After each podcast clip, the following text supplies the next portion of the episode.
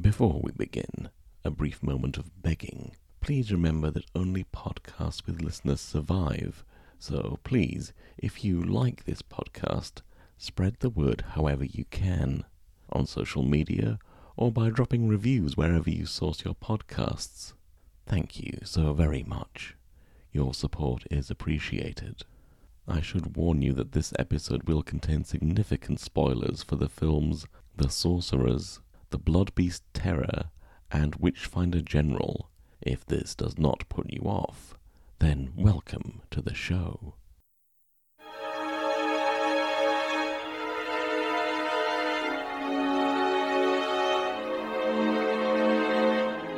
My name is Val Thomas, and this is the Big Screen Biograph.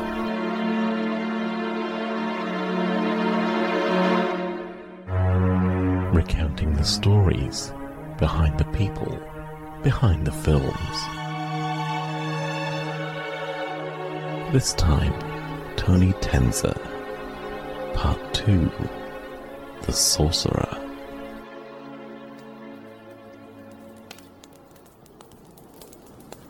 In England, horror runs deep and has a long memory.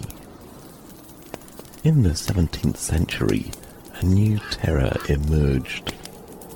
An egotistical, vain liar named Matthew Hopkins, a religious zealot with enough legal training to be dangerous.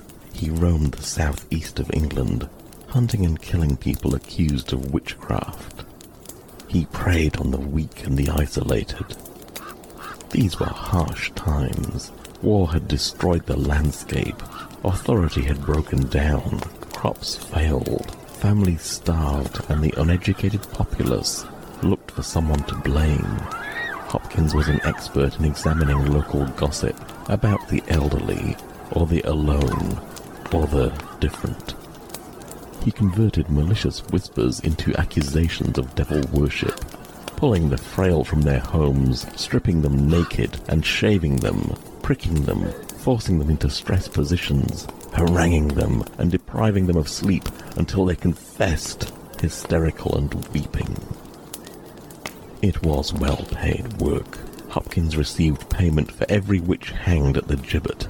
Over the course of two years, Hopkins enriched himself by killing over 200 people, most of them women, many of them elderly.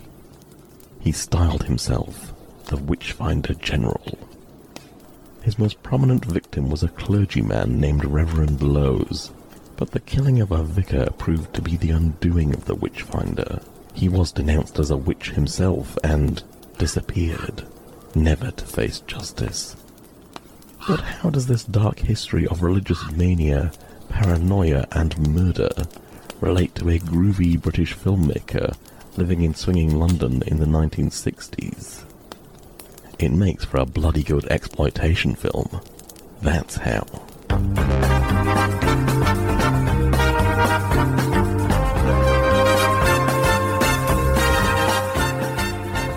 Tony Tenser has spent the early 1960s building up a reputation as a savvy exploitation film producer, a man with a knack for finding that aspect of a film which was saleable, whether it was sex, horror, action, sex, violence, sex, or sex. With his business partner, Michael Klinger, he'd gone from making cheap, nudie movies about women cavorting with beach balls to making high art films that won awards at the Berlin and Cannes Film Festival in just five years. But when he and Klinger dissolved their partnership, Tony Tenser found himself in an office with second-hand furniture and just £10,000 to his name. But £10,000 wasn't an insubstantial sum in 1966, and his name had considerable value also. And soon Tony's skill in spotting bold new talent would come to the fore.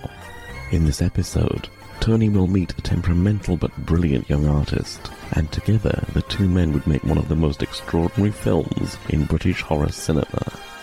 Welcome to part two of the tale of Tony Tenser.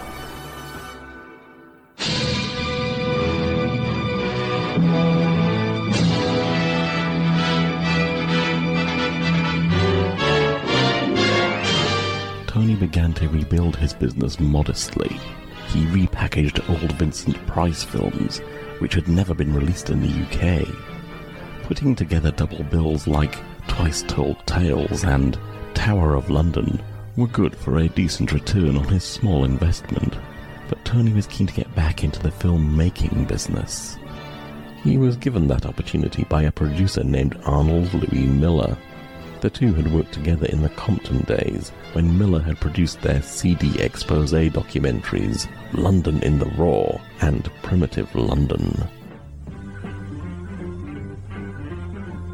Miller came to Tenser with a half-formed idea about a young man's sexual adventures around London. The result was a cheap film called Mini Weekend, also known as The Tomcat.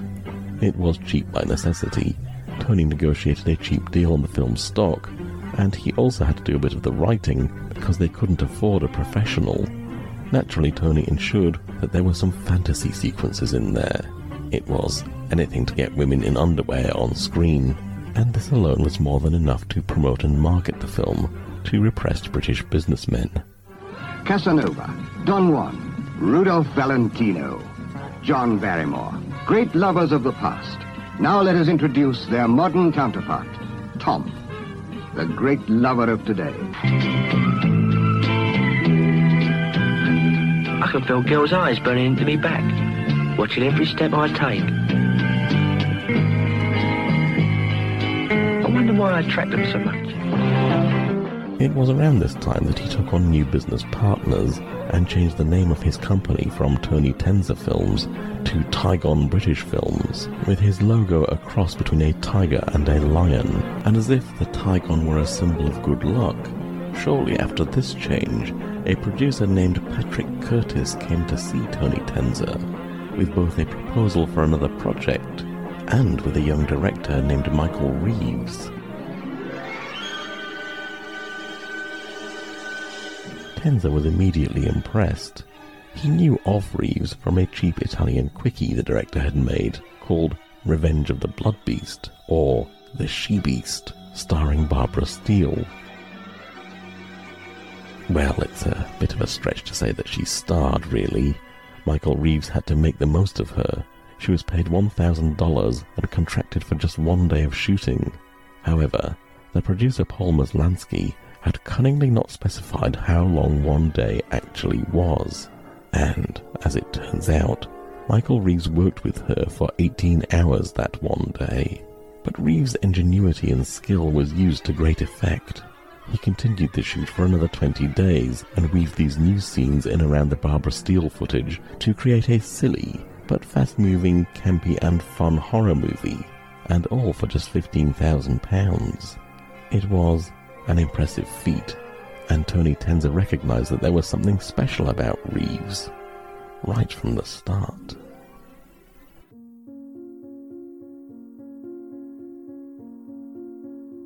Michael Reeves was only 23 when he made The She Beast.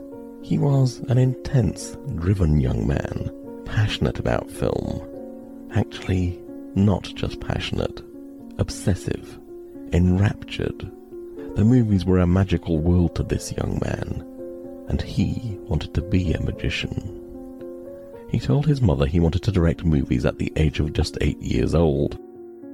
At the age of 11, he directed his first amateur film, Carrion, about a girl in a wheelchair being terrorized by a sadistic convict. It starred an aspiring young actor, a 15 year old named Ian Ogilvy, a friend of a school friend of Reeves, Utilizing an 8mm Bolex camera mounted on a tea-trolley for tracking shots, Reeves learned how to make the camera emulate the effects he so admired from his Hollywood heroes. Possibly to spare her tea-trolley, Reeves' mother sent him to boarding school from which he would constantly escape to go to the cinema. His masters would find him agape at 1950s creature features or gritty crime dramas. And when he couldn't get to the cinema, he'd bring the cinema to school, forming a club and subjecting his fellow pupils to his favorite movies. Films like Invasion of the Body Snatchers and Some Like It Hot, over and over. In 1960, at the age of just 17, Michael's family took him for a holiday in Boston, Massachusetts. At large in the USA, Michael took the opportunity to escape to Hollywood, booking himself on a flight to Los Angeles and heading straight to the home of his idol, director Don Siegel. Somehow he managed to get Siegel's home address and knocked politely at the director's front door, only to be confronted by an angry, sleepy man in his underpants. Michael Reeves delivered his prepared speech. Uh, I've come all the way from England to meet you because you're the greatest director that ever lived, he said nervously. Siegel, in his pants, looked sourly at the 17 year old. But in a bit of Hollywood fairy tale magic, the director was won over by the youth's enthusiasm and charm. He took Michael Reeves on in a minor capacity, working on Elvis Presley movies. Reeves also continued to cut his teeth on his own projects, including a disturbing short film, a home invasion movie called Intrusion. By 1965, with Siegel's help and connections, Reeves was working regularly on Euro American co productions, filming in Italy and Yugoslavia. He even got the chance to stand in for the director of the Christopher Lee movie, Castle of the Living Dead, for about two weeks. And while working on the Irving Allen production of The Longships, shooting in Yugoslavia, he impressed a producer named Paul Maslansky, who helped Reeves raise £15,000 for his first film as director, an Italian co production called Revenge of the Blood Beast. Ian Ogilvy, by this time a struggling young actor, got a call out of the blue from his agent. Did he want to star in a movie? Ogilvy was stunned, having lost touch with Reeves by this time, but apparently Reeves had not forgotten him, and so Ian Ogilvy found himself shooting scenes with Barbara Steele just a few weeks later. Despite the miserly budget, The She Beast is a surprisingly fun, quirky little horror film. There are limits to Reeves' talent. He can't hide the threadbare budget, the bad dubbing, or those aspects of the plot shoehorned in to attract audiences. But still, there's promise there. Even today, you can see it.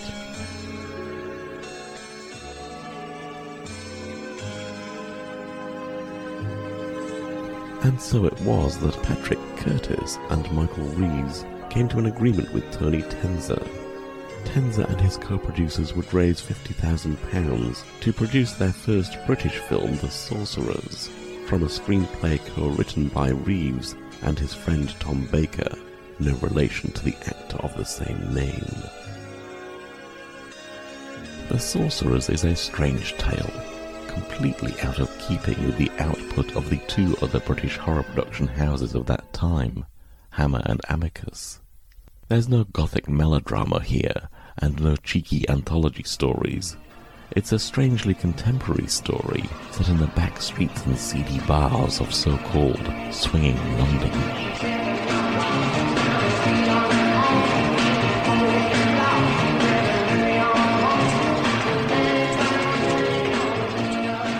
We meet Mike, played again by Ian Ogilvy.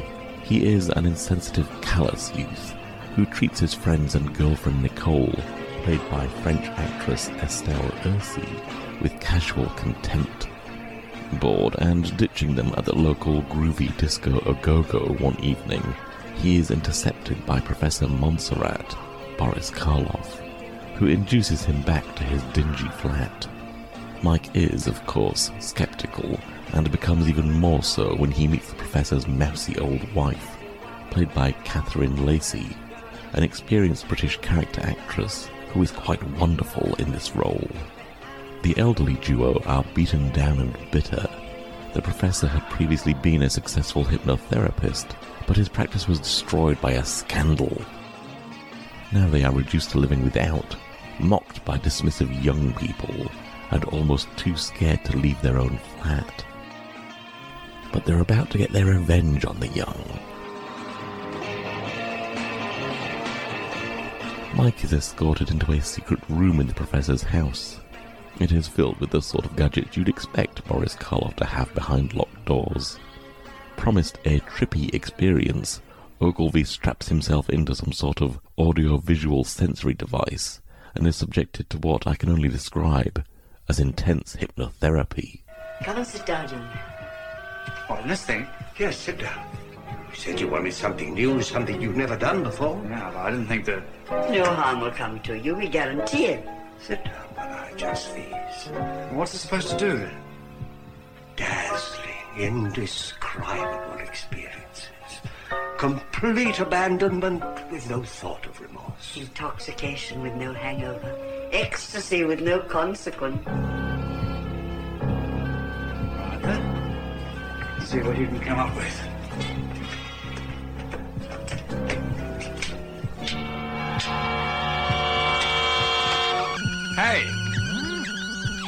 Going on?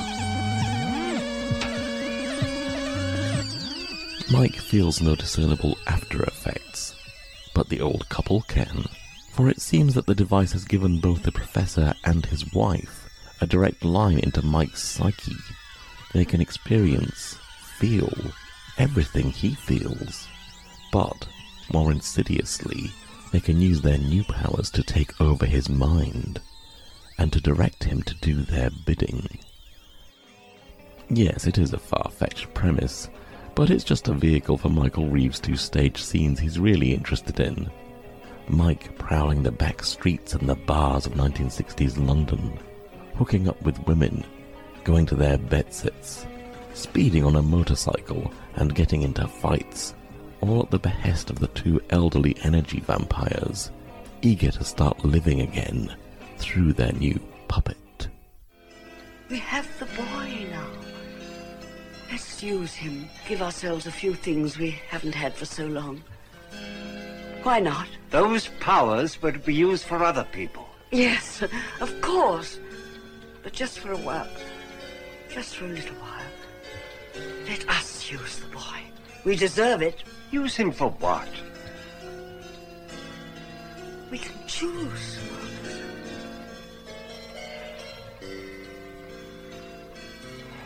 All right, Estelle. Just for a little while. We can choose anything.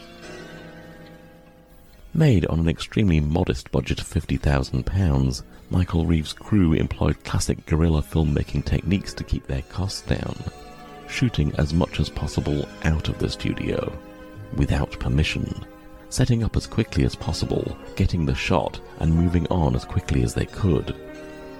For this reason, the film has a dynamic, immediate feel. It's not documentary style exactly, but it does have the sense of lives being lived all around the action, captured in the periphery of the frame, as if Michael Reeves could turn his camera around and find another story in another direction at any point. Of course, guerrilla filmmaking can go too far. We blow up a Jaguar in Notting Hill without permission, says Ian Ogilvy. Apparently, their original intent was to use 10 gallons of petrol to create the desired effect. But would 10 gallons be enough? Would it create a big enough explosion? After all, they only had a small budget. They could only afford to blow the car up once. To be on the safe side, they decided to deploy 50 gallons of petrol.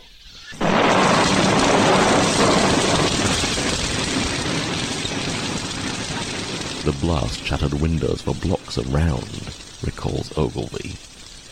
The police were called, and the fire brigade. The cast and crew legged it, heading off in nine different directions at once, agreeing to see each other back at the production offices, and hoping for the best that no one got arrested. Just a few days later, Michael Reeves was at it again, shooting a scene while sitting in the boot of a car going at 100 miles per hour up the M4. His camera was trained upon Ian Ogilvy and Estelle Ercy, who were also speeding along on the back of a motorcycle at the time. Reeves kept calling for Ogilvy to get closer and closer to the car. Fortunately, no one was hurt, and the police were unaware of that little stunt. As for Boris Karloff, he had been approached directly by Michael Reeves to appear in the film. Boris was unsure at first. Late on in his career, he didn't like the idea of playing yet another mad scientist and villain. Reeves was more than happy to accommodate the horror icon, rewriting the screenplay to make the character of Professor Monserrat more sympathetic, and giving the villainous role to the professor's wife, Catherine Lacey. She apparently had no such issues with playing a baddie, and quite honestly, she laps it up, dominating the latter part of the film with her lip smacking delight at being truly evil. I didn't realize it would be like this. I don't understand. What do you mean? You do, Marcus. I saw you. You enjoyed it, didn't you? How could have I enjoyed it? A policeman coming, it, it was dangerous. That was the most exciting part. I saw your face. You did enjoy it, I know that. I did too. It's wrong, miss. They're wrong. To be human, we all want to do things deep down inside ourselves. Things we can't allow ourselves to do. I'm right, aren't I? But now, we have the means to do these things without the fear of the consequences. Tony Tenser was absolutely delighted to have Boris Karloff on board. Not just for his name on the poster, but because Boris was one of the actors who had made a huge impression on him as a boy. Karloff, a true gentleman of the cinema, exceeded all of Tony's expectations. Boris was always a boyhood hero of mine, he said, and he was the most unassuming man you could ever wish to meet. He couldn't even understand why people wanted his autograph. It was a delight to get the chance to spend time with him. Tony, however, was distressed at the failing health of his hero. At 79, Boris was suffering from acute bronchitis, which robbed him of his strength and made movement difficult. The tall man was also in constant pain with arthritis in his back and had a leg brace fitted, which squeaked whenever he walked. Tony was astonished at Karloff's level of professionalism, despite the pain. You know, he still remembered all his lines, and he spoke 'em perfectly. He was old school. He never complained or moaned. Well, that's not entirely true. At one point, a scene where he was made to crawl on the floor, trying to escape through a doorway, the pain became too much, even for this venerable actor. Oh, I can't do this, he snapped. Where's the fing doorway? The crew was shocked to hear Karloff, of all people, swear in those formidable tones. But everyone understood. Another unexpected hero of the production was a very young Raquel Welch. She didn't appear in the film and was well on her way to becoming a huge star when The Sorcerers was shooting. At that time, she was the girlfriend of one of the co-producers and happily helped out, running errands and helping with the wardrobe. Despite this, the film was in danger of running up a budget. The biggest problem was the young director's inexperience. He redoubled his efforts to plan the nightly setups all over London, to make the best use of everyone's time. However, the one area where Reeves never seemed to improve was in his manner with the actors. The perception of the actors who worked with him were that he was cold and aloof, rarely speaking to them. The only exception was Karloff, who got along well with everybody, and with whom Reeves got along famously. Some of the crew were also a little disturbed by Reeves' unstinting depiction of violence. The director firmly believed that the horror of violence should be shown with no compromise. So the scene in which a young woman, played by Susan George, is murdered was bloody beyond anything they had seen before. He went right over the top, said one crew member. It was supposed to be a violent scene anyway, with Susan screaming and being stabbed. But Mike was throwing blood everywhere, up the walls, over the crew, gallons of the stuff. It was an obsession with him. Susan was literally drenched red.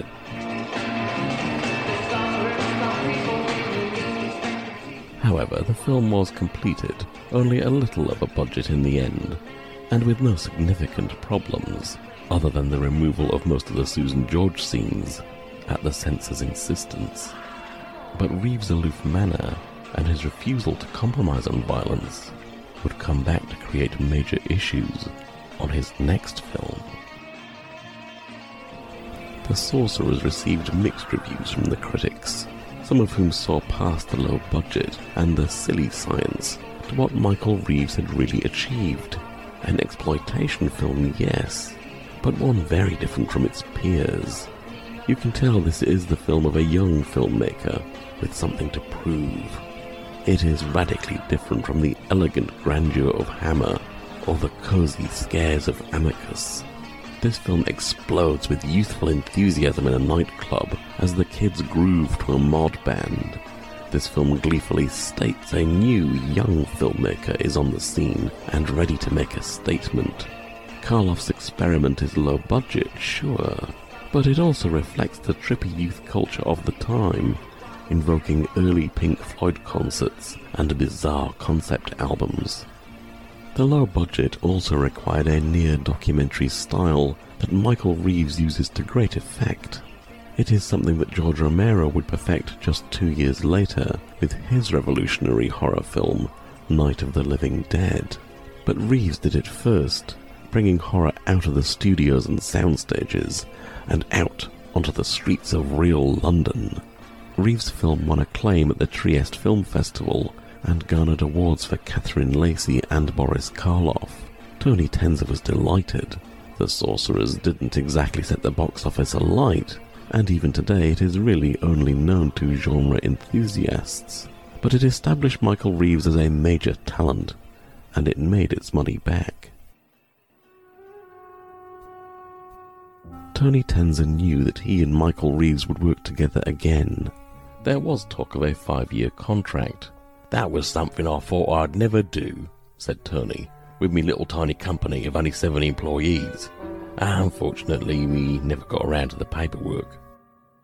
All the same, Tony knew he wanted to work together with Reeves again. It was just a matter of finding the right property. But first, he had another horror film, ready to begin production.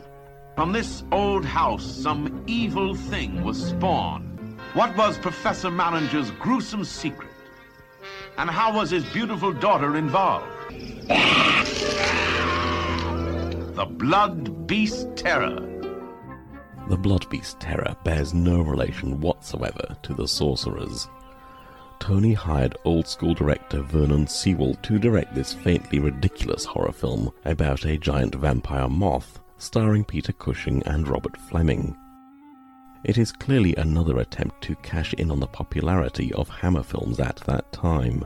As Vernon Sewell put it, Hammer were masters at this sort of stuff, so if you were going to make it work, you had to crib from them. The result is a film which barely looks like it was made in the same decade as Michael Reeves' film. The actor Robert Flemyng was brought in at the 11th hour to replace Basil Rathbone. Sadly, that wonderful actor most memorable as Sherlock Holmes, but who was also the son of Frankenstein, died of a heart attack just a few days before shooting was to begin. Robert Flemyng, however, was of that same acting generation, although somewhat more temperamental than Rathbone. This was illustrated when, during filming, one of the younger assistants angered the elder statesman, who grabbed him by the lapels and threatened to box his ears. You insolent young puppy, bellowed Flemyng. Peter Cushing was far less intemperate on set, and always found himself beloved by the rest of the cast and crew, but he was very unhappy with his role, and the script, which, to put it mildly, is ridiculous from start to end. Cushing had a quiet word with Vernon Sewell, telling him of his disquiet. Robert Flemyng, on the other hand, was far more expansive on the subject, this film is a piece of shit, he would say to anyone who happened to be passing. Cushing tried to improve matters. He rewrote much of the heavy handed dialogue and improvised moments of comedy into the film to lighten the leaden storyline. He was aided in this by the casting of British comedian Roy Hudd, and their scene together in a morgue is a rare delight in an otherwise dull tale. Hello, hello. You, uh, brought me something, have you? No. We want to see the body that was brought in about an hour ago. Well, this is a nice surprise, Jeff. Someone to have a chat to. You don't get a lot of sense out of these, you know. You know, you've caught me right in the middle of me dinner. I've got pie tonight. Well, it makes a change from cold meat, eh? Would you like a bit? No, thank you. Uh, it's virtually drained of blood. No normal wound would do that. What could have caused those injuries, Doctor? They could have been inflicted by some sort of animal. Now, Tomcat's been missing for a week. Thank you. You've been most helpful. The film opens in Africa, with a British explorer in a very white safari suit and pith helmet being rowed up the Limpopo by a couple of local lads. He doesn't do any of his own rowing, of course, because colonialism. Well, I say it's the Limpopo. This is what we are told, although it doesn't look much like Africa. It looks more like an overcast afternoon in Surrey, and I felt very sorry for the actors playing the Africans. I expect they were freezing. Whatever the explorer brings back from, air quotes, Africa, turns out to be very nasty indeed, and soon Police Inspector Quinnell, played by Peter Cushing, is on the case of a series of bizarre murders wherein each victim appears to have been slashed about the throat and completely drained of blood. Meanwhile, Robert Flemyng plays entomologist Dr. Mallinger, who offers scientific advice on the matter. His daughter is played by Wanda Ventham, also known as Mum of Benedict Cumberbatch.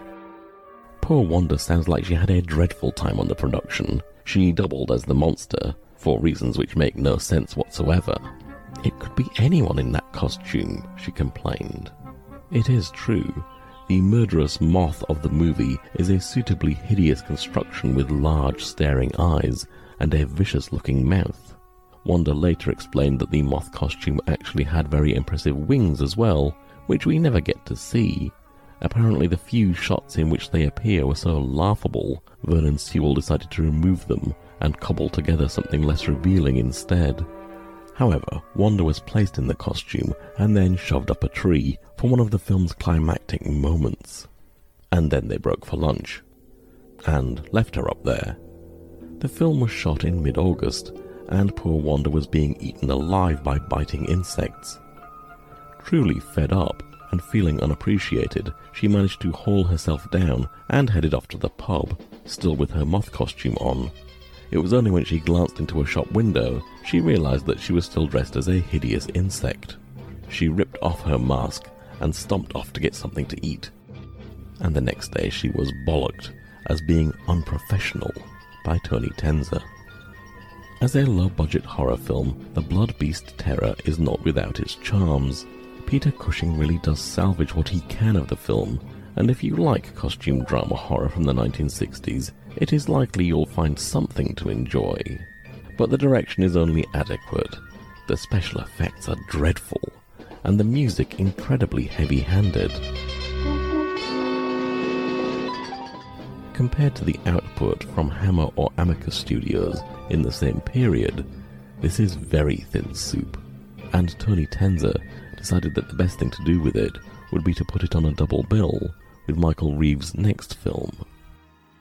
But what project would best suit the talents of Michael Reeves? The director himself was toying with a couple of scripts. The first was Crescendo, but James Carreras from Hammer got in there first, trying to pull together the financing to make it with Joan Crawford starring. But in the end, it would take that studio three more years to get going on the project, without Joan Crawford. Another proposed script was for a film called The Devil's Discord, which was intended for Peter Cushing, but that actor was going through a very difficult time, both personally and professionally, after starring in the deeply distasteful film Corruption, which Cushing found very upsetting to make, then followed by his experiences on The Blood Beast Terror. Cushing decided to take a sabbatical to look after his wife Helen, who was very ill at the time, and so again, that project went nowhere. But back at Tigon, Tony Tenser's skills at charming people and knowing everybody was about to pay dividends. Typically, the early prints of an upcoming novel do the rounds of the big studios first, but Tony Tenser knew a man who knew a man who owed him a favor. And that is how Tony came to find himself reading an unpublished historical novel that he thought would be perfect for Michael Reeves.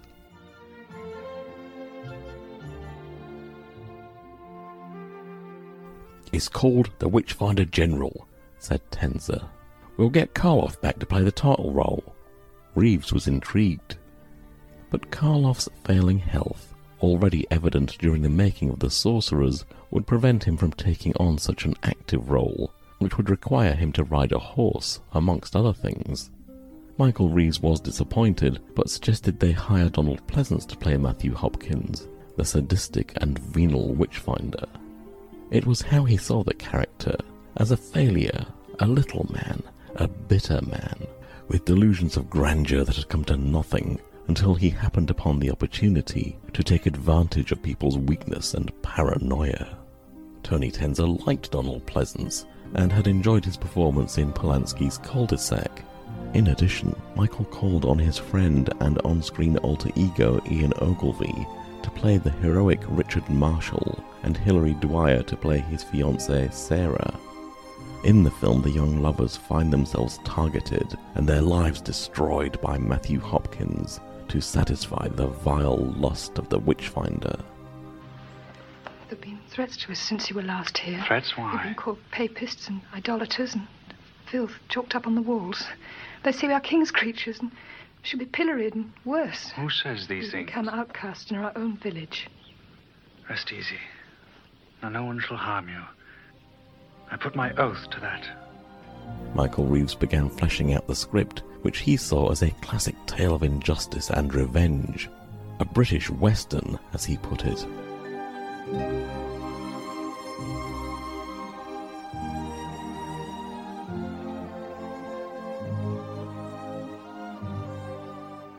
Meanwhile, Tony did what he did best. He got on the phone and started making deals to get the money together. This was going to be an expensive movie, and Tigon would not be able to finance it alone. Tony Tenser talked to Sam Arkoff and James Nicholson from American International Pictures. AIP had been the company behind some of the best American horror films to come out of the 1950s and 60s. Particularly notable were their collaborations with almost legendary American filmmaker Roger Corman, who had directed his startlingly artistic Edgar Allan Poe adaptations for AIP. Nicholson and Arkoff were keen to get involved with Tony's project. They agreed to put up £32,000 towards the budget, but there was a catch. Despite the fact that the film had precisely nothing to do with Edgar Allan Poe, the two men thought that this film could be a good opportunity to continue their Poe cycle anyway. They wanted to rename the film for the American market, they said. Sure, it could be released in the UK as Witchfinder General, but for the US market, it had to be called Edgar Allan Poe's The Conqueror Worm, after one of the master's poems.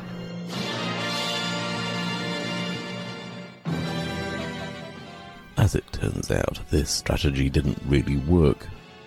Most of the audiences in America thought it was a monster movie and complained when no giant worm arrived to terrorize the English countryside. You call it what you like in America, agreed Tony. It's your money. And there's just one other thing, said the men. It was about this Donald Pleasence guy. He's a good enough actor, but he wasn't a name in the States. Well, nowhere near as big a star as. Vincent Price, said Michael Reeves. He was fuming. Not only was Vincent Price entirely the wrong body type for the character that Reeves had envisaged, but. but. Vincent Price? This Vincent Price? At your service. no, no, no, please. No publicity. I'm very shy, you know. This Vincent Price. The blades are poisoned. In a matter of seconds, no rival. Shut up. This Vincent Price. Bring me my pendulum, kiddies. I feel like swinging. Reeves felt like his film had been sabotaged before he even set up the camera. In his opinion, Price had stopped acting years ago. Now he was just mugging, playing up to this horror persona, the, a parody of his former self. The Witchfinder was supposed to be a terrifying figure. How was anyone supposed to find that capering, snickering, hand-wringing ham scary? Tony Tenser found himself in the role of diplomat. On the one hand, trying to convince his temperamental young genius that no, Vincent Price wasn't going to ruin his film, that he was a fine actor, and he would be every bit as good as Karloff. And on the other hand, tried to soothe Vincent Price's ego. Not that Price was some vain egotist, quite the reverse. He had a great sense of humor, and was prone to self-parody. More than that, he was loved by everyone who worked with him. He had a reputation as a genial, urbane, generous man. But that was the thing. He wanted to be loved. He wanted everyone to like him, to enjoy his company, to share in his largesse. Vincent Price was therefore somewhat disappointed when Reeves failed to meet him when he arrived in England. It was a small but, at that time, traditional act of courtesy between director and star. However, Reeves was like a man possessed when working and claimed he hadn't time for niceties. But whether he intended a slight or not, Price's feelings were hurt. Philip Waddilove, one of the producers, met Price instead. Price shook his hand and then said, Take me to see your young goddamn genius. And this Michael Reeves, this boy genius, was deeply frustrated by Price as an actor. Price's first scene was as Hopkins directing a brutal new method of execution.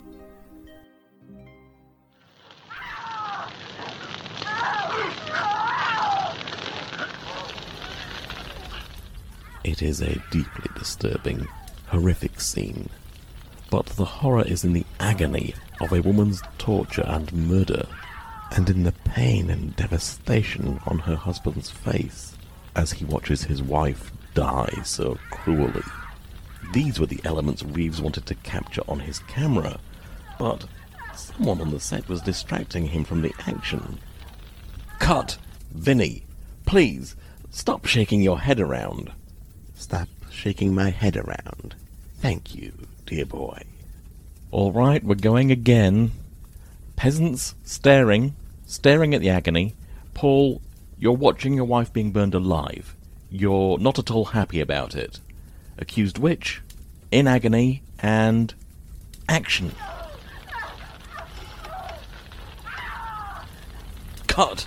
Vinny, please stop rolling your eyes. Stop rolling my eyes. Thank you, dear boy. Right, people, we're going for another take. And Maggie, dear, a little more excruciating pain on this one, please. You're being burned alive, not having a barbecue. And action. Cut! Vinny, will you stop waving your arms around? Stop waving my arms around. Thank you. Oh, for Christ's sake. We're breaking for lunch. That's ten minutes, everybody. Can someone put a sandwich on a stick and get it up to Maggie, please? The cast, crew, and Vincent Price became accustomed to Michael Reeves' frequent ejaculations of, Cut! Vinny! Please! Part of Reeves' frustration were the other factors that he had no control over. Mainly the English weather. It rained throughout shooting, so a lot of what you see on screen is what Reeves could grab in between showers. Painfully aware of the effect this was having on the schedule, and with Price's contracted time on set running out, Tony Tenser took the unusual step of buying rain insurance to cover any further unexpected delays due to inclement weather, at which point it promptly stopped raining. And then there were the constant interruptions from RAF jets flying overhead on maneuvers. And then there was the budget. Reeves' film had been allocated just £82,000, of which 12000 went to Price, which may go some way to explaining his antipathy to the actor. This tight budget, growing tighter by the day due to delays, meant that Reeves had to compromise his vision of contrasting the beautiful autumnal British countryside with rotting corpses in ditches and the brutishness of war. For example, the finished film contains only references to the Battle of Naseby, but Reeves had originally planned to include it, a barbaric battle scene full of gore and violence. Tony Tenser had to break it to Reeves that this would just be too expensive, and advised him that, if he had to include the battle, he would have to shoot it with six extras and a lot of fog. Reeves dropped the idea. Another issue that Reeves had were the constant memos from AIP. Reeves worked well with Tenser, the two men understood each other, but American International Pictures didn't know Reeves or care about his films. All they cared about was that the film contained all the requisite elements to pull in the drive-in crowd. They forced actors on the director, based purely on the fact that they would do nude scenes. And he received constant memos from AIP saying things like, We need more blood, and we need more naked women, and we need more blood on the naked women.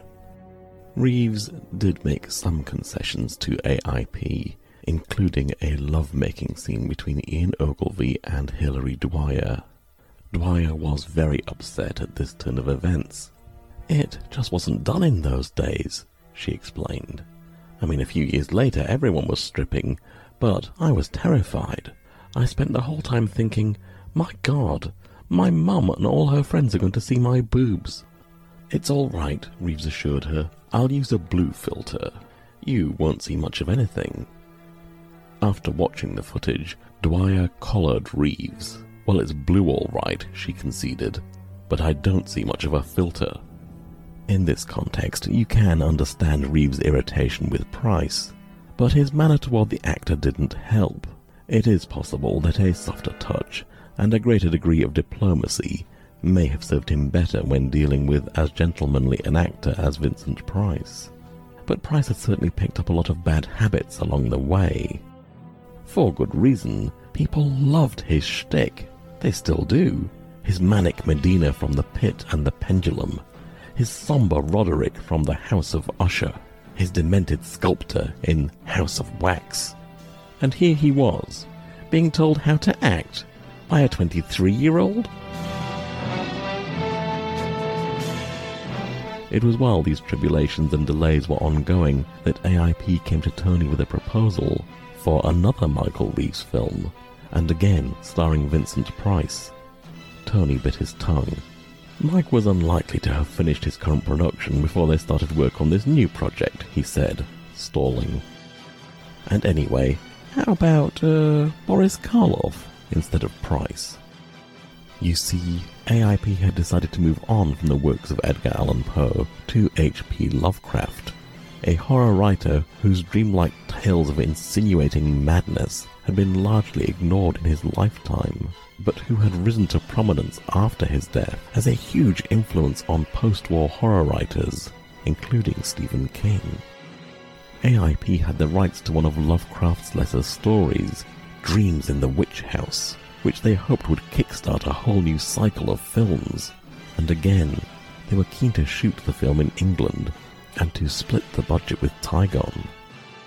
Tony Tenser brought back the uninspired but reliable director Vernon Sewell and secured a location in the appropriately named Grimm's Dyke, a mock Tudor house and the former home of W.S. Gilbert, the poet who collaborated with Arthur Sullivan on comic operas such as The Mikado. By the late 1960s, this house was available to rent, and, given that it was reputedly haunted, provided an excellent backdrop for spooky goings on. You know, this is a very interesting old house. I don't know, it gets a bit creepy sometimes. It's a bit like one of those old houses in horror films. You know what you mean. So Boris Karloff's going to pop up at any moment.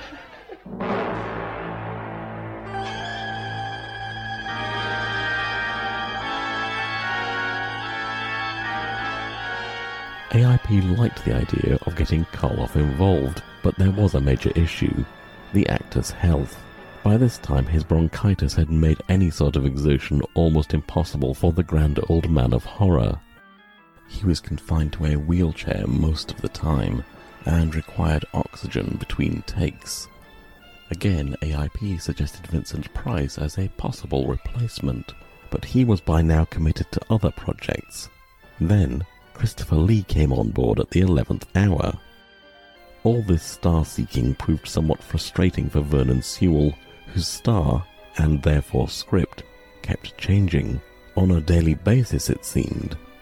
And yet, still more changes to the script had to be accommodated when Tony Tenser realized that they had paid Karloff whether or not he showed up. As a result, a smaller part was added for Karloff, so that both Lee and Karloff's names could now appear on the poster. This move in itself prompted talk of an all-star horror film, and there was some talk of getting Peter Cushing in on the action too. However, Cushing's sabbatical made him unavailable to the production, and instead they added another horror icon in Barbara Steele, who makes a short but memorable appearance as the green-skinned witch named Lavinia. I am Lavinia, mother of the mysteries, keeper of the black secret. Lavinia's influence has spanned the centuries, maintained her innocence up to the very end. They didn't believe her and burned her at the stake. Many people have died mysteriously, horribly. But there's always been a link between those who burn Lavinia and those who die.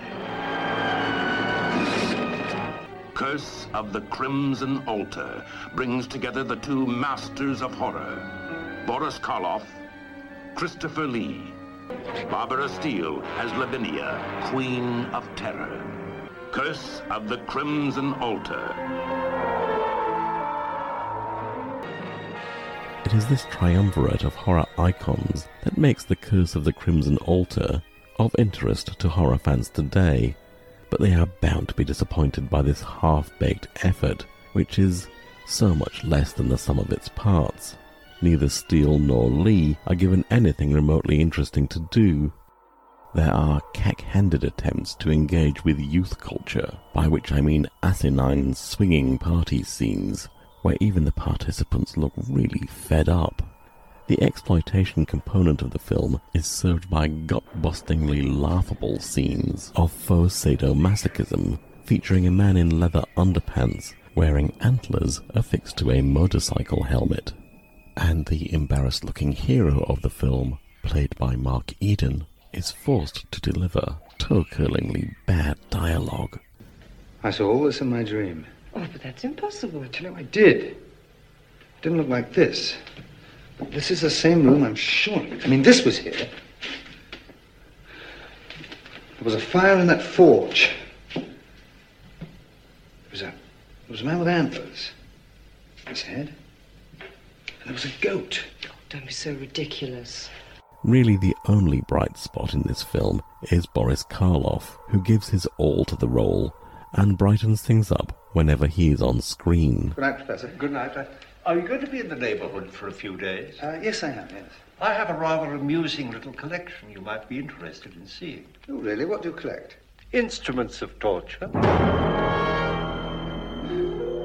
Yet it is really heartbreaking to see him so clearly unwell. Christopher Lee expressed his admiration at Karloff's courage. During the course of this film, he could barely walk, he could breathe only with great difficulty, and he couldn't stand. He was in a wheelchair, indoors and out, in bad weather, at night. He must have been feeling very ill, but his humour and his gallantry never deserted him.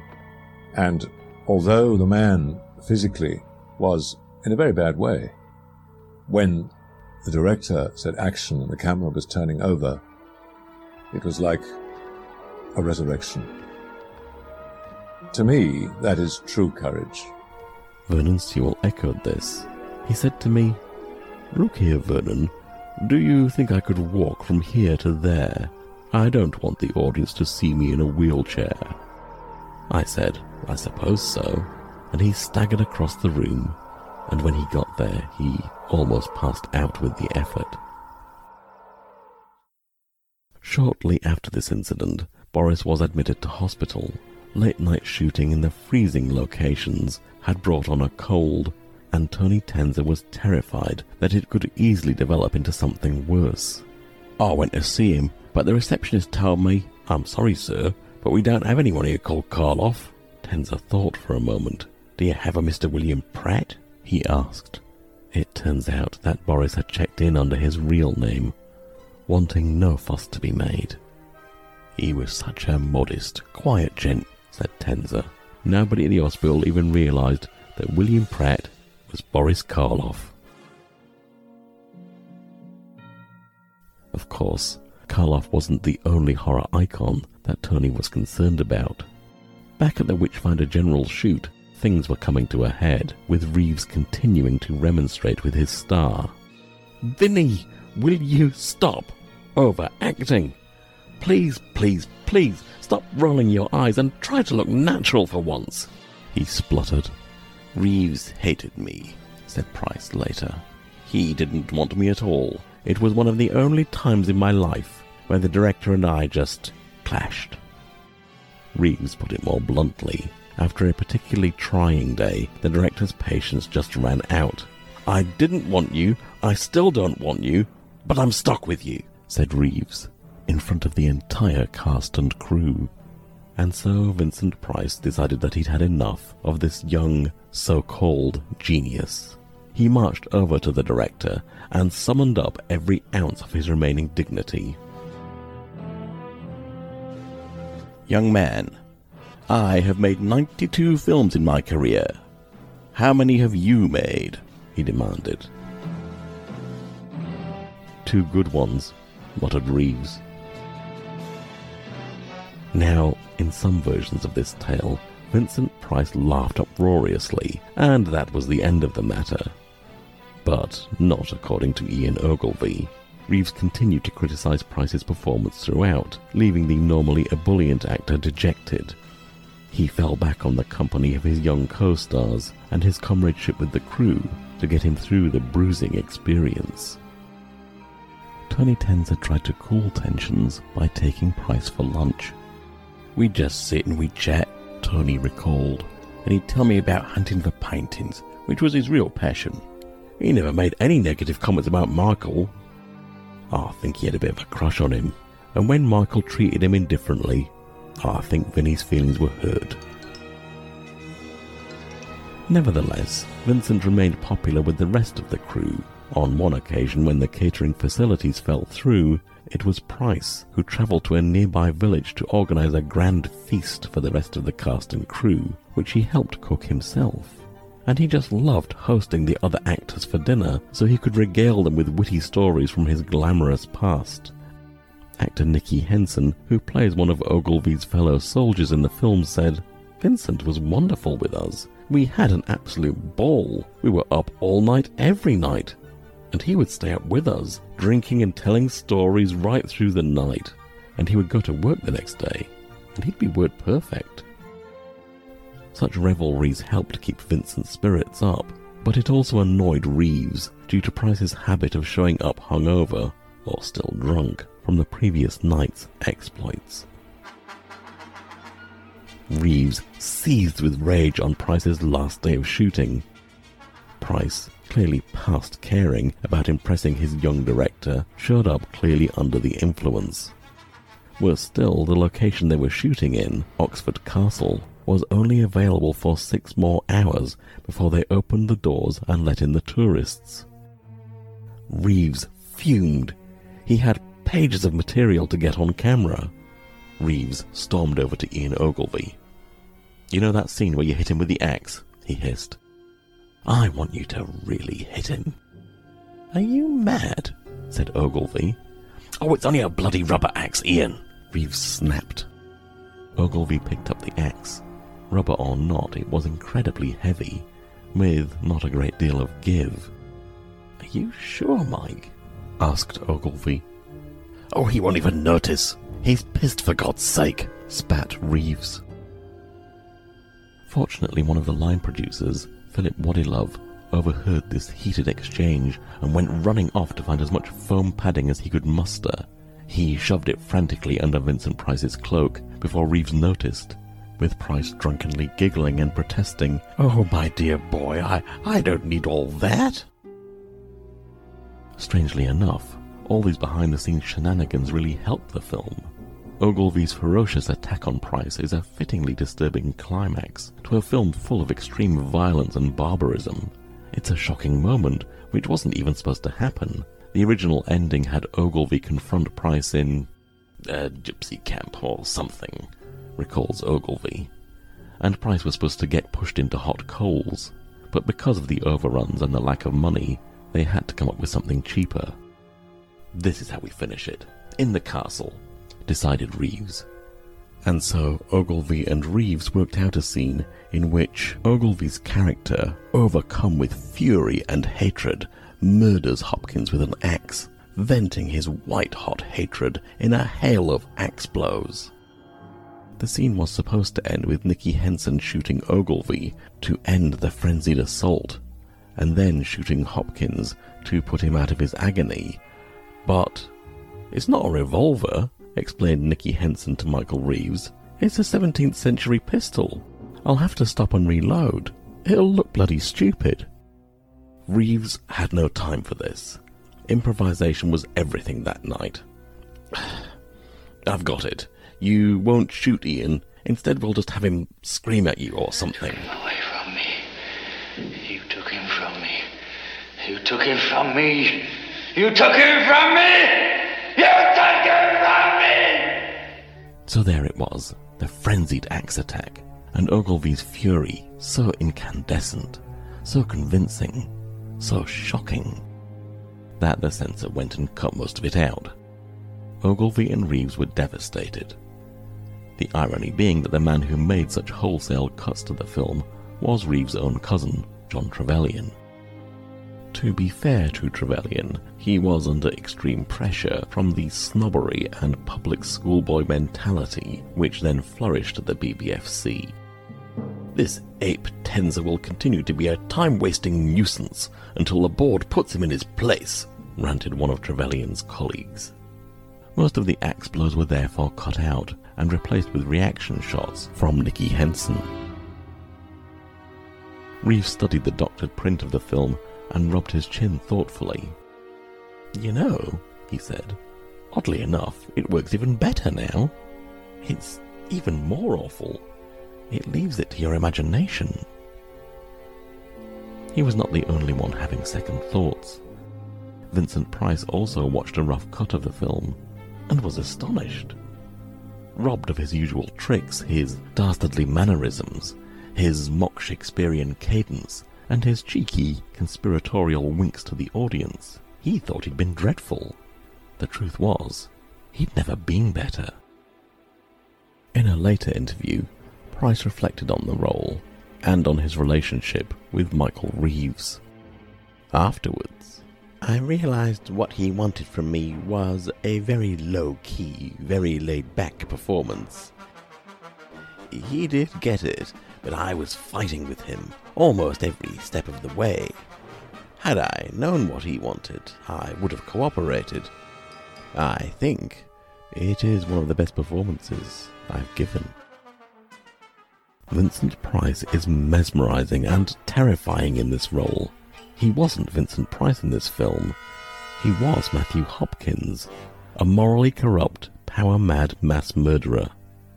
And in watching the film that day, Vincent Price, the Prince of Horror, horrified himself.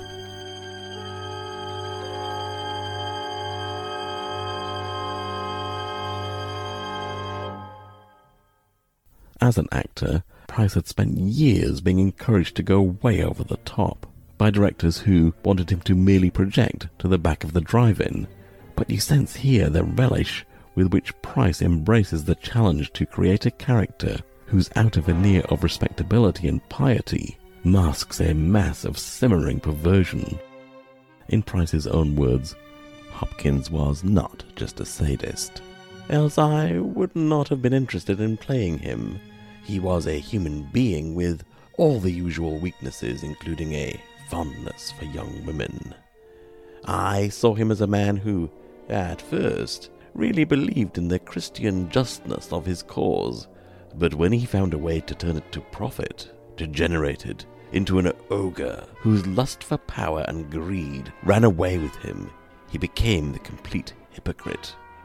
Cowardly, as well as demonic and the character of Hopkins is counterbalanced by our hero, relentless in his pursuit of the Witchfinder.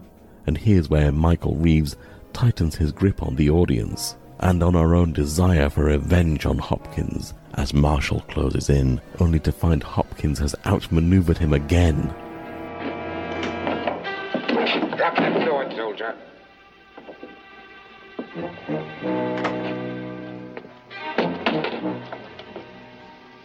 This man accuses you, Sarah Lowes, and you, Richard Marshall, of consorting with the devil. Is that not so, Master Webb? Tis that, sir. Will you describe your evidence to us? I observed the accused talking with their familiars and making the signs of Satan, sir. And what were these familiars to which you refer? Black cat and. You're a very observant citizen, Master Webb. Well, Sarah, do you confess? What do you have to say, soldier? I'm going to kill you, Hopkins. I don't think you'll find that easy. The law is with me, remember. And what are you? An accused witch. The film climaxes in bloody violence, and all we are left with is death and madness and screaming as Marshall is transformed into a hate filled monster, the dark twin of the man he seeks to destroy. His once beloved fiancée, screaming into the dark.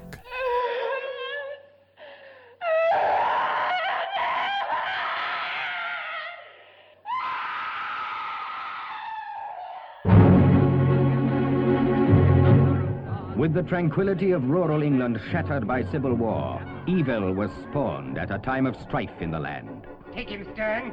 Look for the devil's marks upon him. Pounding the innocent in violence and terror, this evil man showed no mercy in the pursuit and interrogation of his victims. He was called the Witch Finder General.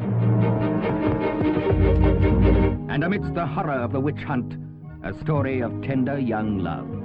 But even their innocence is cruelly corrupted by the vile touch of the Witch Finder General. My motive in coming here was to find the truth. Vincent Price is the Witch Finder General. Lust and greed were his only gods. The money from the magistrate. Nine guineas in silver. Good. Now we can leave.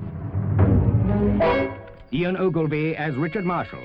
He stood alone against the forces of devilish destruction. And introducing Hilary Dwyer as Sarah. Filmed in authentic detail and photographed with piercing realism against the actual background of peaceful villages and quiet countryside. Never has England looked so beautiful, yet been so violent. I'm your man friend. John Stearne, they call me. Man's inhumanity to man portrayed on the screen so vividly that you flinch, so real that you too will fear the Witch Finder General.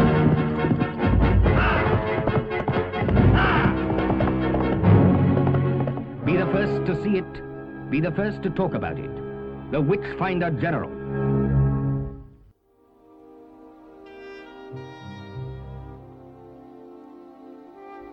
It's a brutal, nihilistic film, years ahead of its time. It was, of course, loathed by many upon its release. The playwright Alan Bennett said, There are no laughs in Witchfinder General.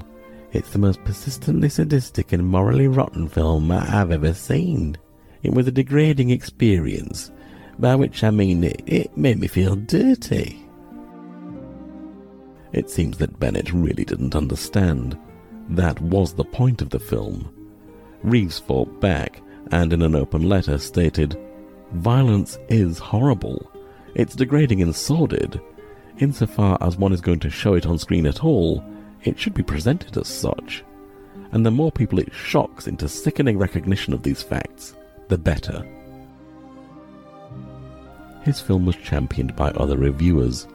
The Times stated, Mr. Reeves is no longer merely promising.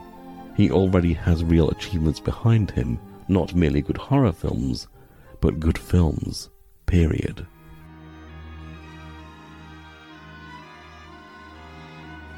But all this controversy was music to Tony's ears. The Tigon publicity machine marshaled behind the film, and when some local councils banned it, Tony returned to one of his favourite gambits from the Compton nudie film days. He ran adverts advising people where they could see the film, that the censor doesn't want you to see. But time is the real reviewer, and the fact of the matter is that the new American wave of horror of the mid 1970s is very much of the same tone as Witchfinder General. In that sense, it was a pioneering film, a huge achievement, and remains a British horror masterpiece to this day. The stark beauty of the landscape in brutal contrast to the actions of the characters. Watching the Witchfinder General is like reaching out to touch a Turner landscape, only to realize it has been painted in blood. Even Vincent Price understood what Reeves had achieved, and he wrote a letter to Reeves. The contrast of the superb scenery and the brutality make for suspense I've rarely experienced. Following this exchange, the two men seemed to achieve a level of mutual respect. Reeves even expressed a desire to work with Vincent Price again, and the pair were considering two different projects on which they could collaborate Scream and Scream Again and The Oblong Box.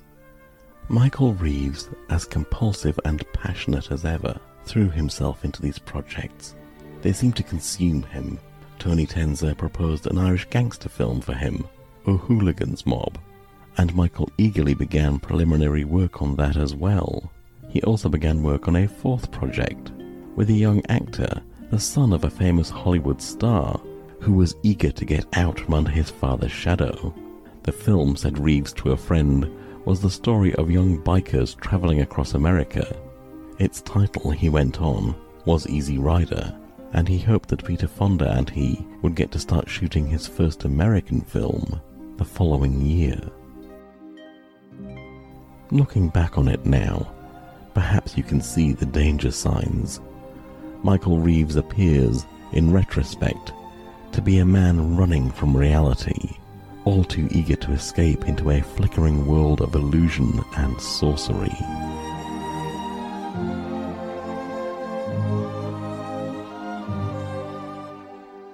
It was not to be. None of it. Not the Vincent Price collaborations, nor Easy Rider. Reeves worked obsessively on all these projects at once, withdrawing from his friends and closing in on himself. Everything was about film, nothing else mattered. The young filmmaker had been suffering from depression for some time, and it was only in the cinema, only in those flickering images, or on the pages of a developing screenplay that he could truly lose himself, forget it all.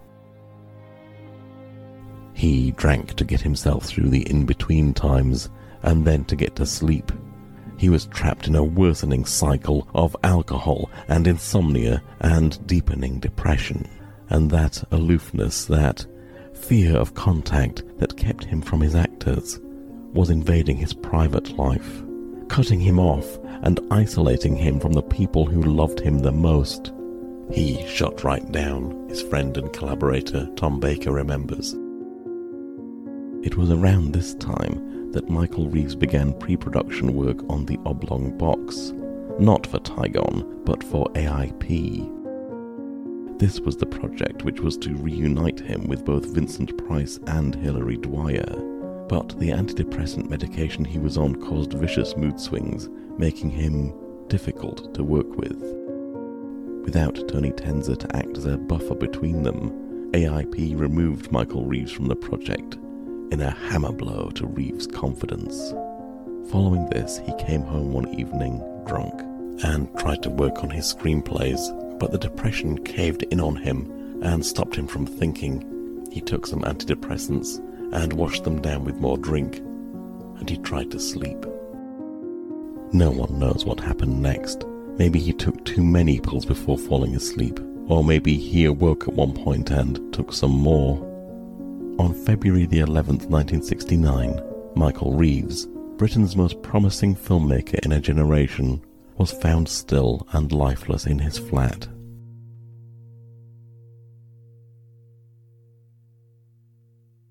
The coroner, unable to reach a conclusion on Reeves' state of mind, recorded an open verdict.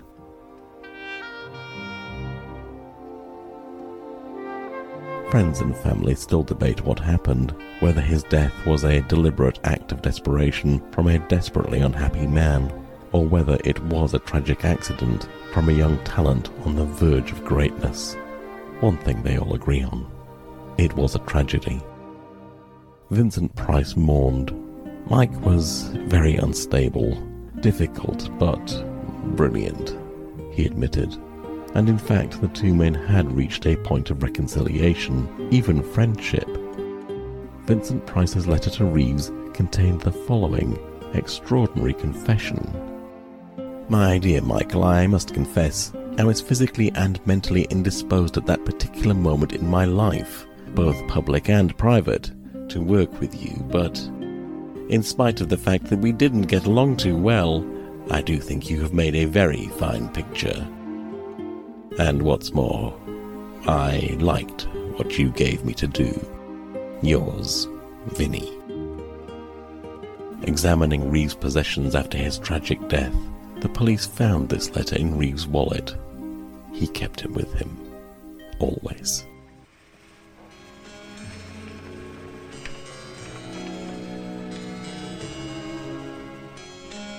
As for Tony Tenser, he always had difficulty speaking about Michael Reeves, even years later. The brilliant young man whose career he had helped was gone, leaving only two films, of which Tenser was very proud. I was like an uncle to Michael, he said sadly. I had a great liking for him because uh, he was a real film buff. He ate, drank, and slept films. That was all he ever wanted to do with his life. To compound his sadness, Reeves had died only days after another man who Tony considered a friend and hero, Boris Karloff, the most human monster Hollywood has ever given us, was taken into hospital and died on the 2nd of February 1969. The hard-bitten hatchet man of exploitation cinema later said, I made the Crimson Curse simply to be with him before he left us. Karloff had never stopped working, recording TV guest appearances and cameo roles right up until the end.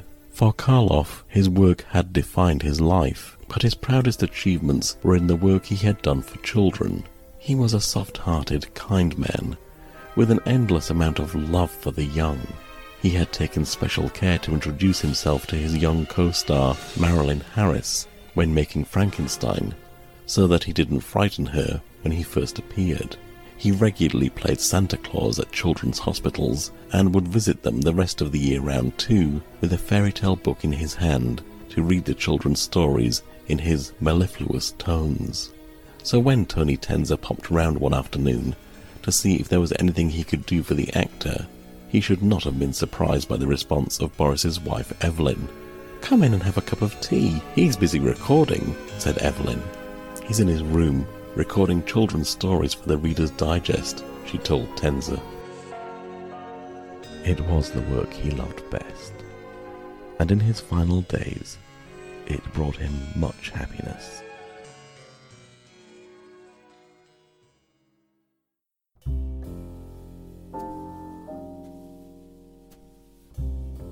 The late 1960s is undoubtedly the pinnacle of Tony Tenser's production career. His work with Michael Reeves, the best films that Tigon would ever make. But change was coming. Censorship in the UK was relaxing, and soon the sex and the violence that Tigon had successfully exploited to pull in audiences would be common currency, even from the big studios. Tigon would find itself forced out and sidelined, along with its peers. Even the mighty Hammer Studios faced a bleak decade ahead, and British cinema as a whole would soon be reduced to a mere memory of what it had once been. The wheeler dealers of Wardour Street were about to be forced out of business. But Tony Tenser and Tigon still had a few surprises for audiences. Some late flashes of brilliance to accompany their steady decline into sleaze and obscurity. Do join us again next time for our concluding episode on the career of Tony Tenser.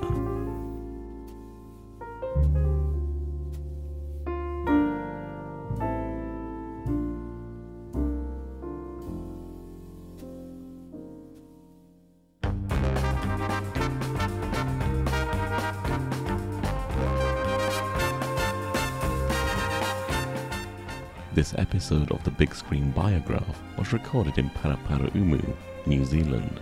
This episode was written and hosted by Val Thomas. I'd also like to acknowledge the quite wonderful book Beasts in the Cellar by John Hamilton, which informed much of this episode, and the fantastic radio play Vincent Price and the Horror of the English Blood Beast by Matthew Broughton, which you can find on YouTube. I'd also like to thank my good friend Jeff from the At the Flicks podcast, whose help was invaluable in putting this episode together. If you like this show, you can follow us on Twitter or Instagram at Big Biograph. And if you want to drop us a line about stories you'd like to hear, please email bigscreenbiograph at gmail.com. I'd love to hear from you. Thank you for your company. I shall return with more stories for you very soon. Until then, goodbye.